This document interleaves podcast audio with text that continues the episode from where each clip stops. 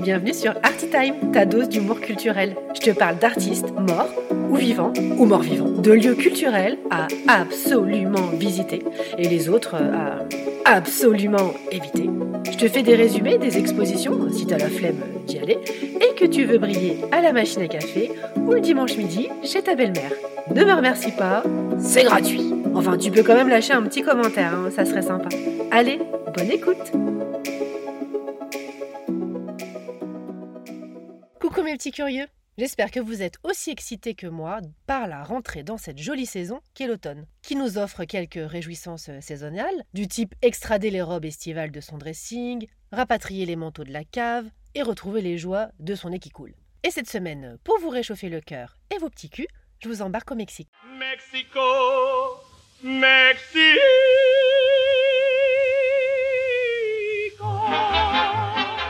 Si je vous dis Mexique et que vous me répondez faritas, guacamole, tequila, je vous invite à changer de fréquence hein, pour trouver un podcast culinaire. Bonjour Bonjour. Maïté, quel est le menu du jour?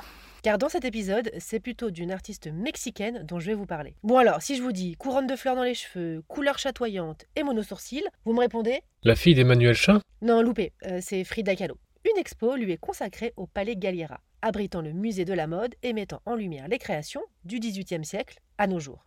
Qui est Frida? Eh bien, elle ne sentait pas seulement bon le parfum enivrant de la tequila, elle sentait aussi le riz parfumé curry. De par ses origines maternelles, sa maman était mexicaine et indienne. Et quitte à faire dans le cliché culinario touristico, oui, j'invente des mots, je fais ce que je veux, c'est mon podcast. Donc, quitte à faire dans le cliché, elle avait également un arrière-goût de saucisse à la bière. Oui, vous aurez deviné, son père était allemand. En fait, Frida, c'est l'incarnation vivante d'une currywurst. Si vous savez, cette saucisse avec du curry qu'on mange à Berlin? Saucisse, Allemagne? Curry, Inde? Vous voyez le rapport? Il dit qu'il voit pas le rapport. Mais une fois encore, je m'égare.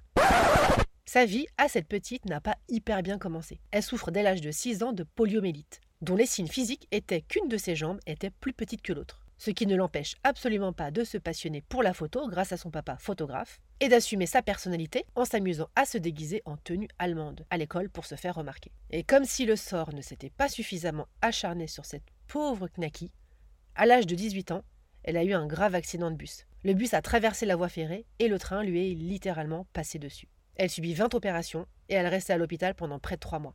Comme elle ne pouvait pas bouger, elle avait demandé à ce qu'on lui installe un miroir au-dessus de son lit. Et c'est lors de cette convalescence qu'elle commença à peindre son autoportrait pour commencer. Cette ingénieuse installation lui permet de développer drastiquement son esprit créatif.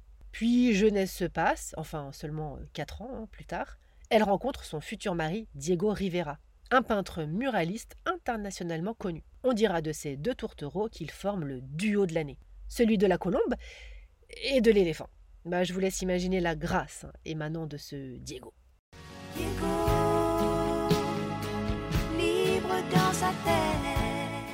Alors oui, il était libre, hein, mais il était surtout castrateur et étouffait Frida, la plaçant sans cesse dans l'ombre. Mais Frida s'en sert de moteur pour utiliser son art et exorciser ses chagrins, comme celui de ne pas pouvoir avoir d'enfant ou encore évidemment de vivre avec sa santé si fragile. Ce qui ne l'empêche pas de voyager avec son mari aux USA notamment. Elle exposa à New York d'ailleurs et fit sensation par sa peinture et surtout par sa personnalité. Faut dire que ses robes mexicaines hautes en couleur, idéales pour revendiquer ses origines, et bouffantes, très pratiques pour cacher sa difformité, ses robes faisaient sensation sur la 5 avenue.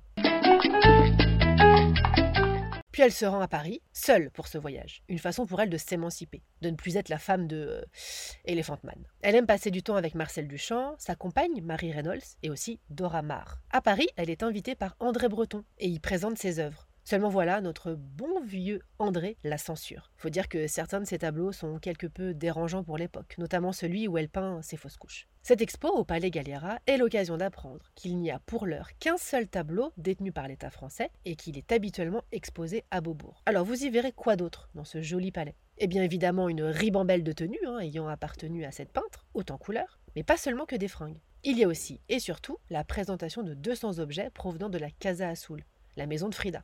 Cette expo nous permet de rentrer dans son intimité, on y découvre ses effets personnels, ses vêtements évidemment, aussi ses correspondances, accessoires, cosmétiques, médicaments et prothèses médicales. Ces objets avaient été placés sous scellé à son décès en 1954 et ont été redécouverts 50 ans plus tard en 2004. Vous y verrez aussi ses robes traditionnelles, ses colliers précolombiens que Frida collectionnait, et des exemplaires de corsets et de prothèses peints à la main. Le tout enveloppé de films et photographies de l'artiste, pour reconstituer le récit visuel de sa vie hors norme. Et au premier étage, vous découvrirez des tenues plus magnifiques les unes que les autres, mais j'ai définitivement préféré le niveau inférieur, celui qui montre à quel point ses fêlures ont forgé son être d'artiste et l'ont aidé à se réaliser créativement, preuve une fois de plus que la résilience est à la racine de toute émancipation. À bientôt mes petits curieux. Mexico.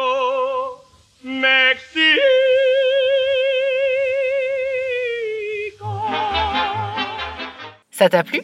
Laisse-moi un gentil commentaire, ça aidera mes amis les algorithmes à propulser ce podcast. Et parle-en autour de toi, à la machine à café, dans le métro. Bah tiens oui, si là t'es dans le métro, en ce moment, parle-en à ton voisin. Tu peux aussi lui parler de la page Instagram d'Artitime. Merci. Allez, bisous bisous.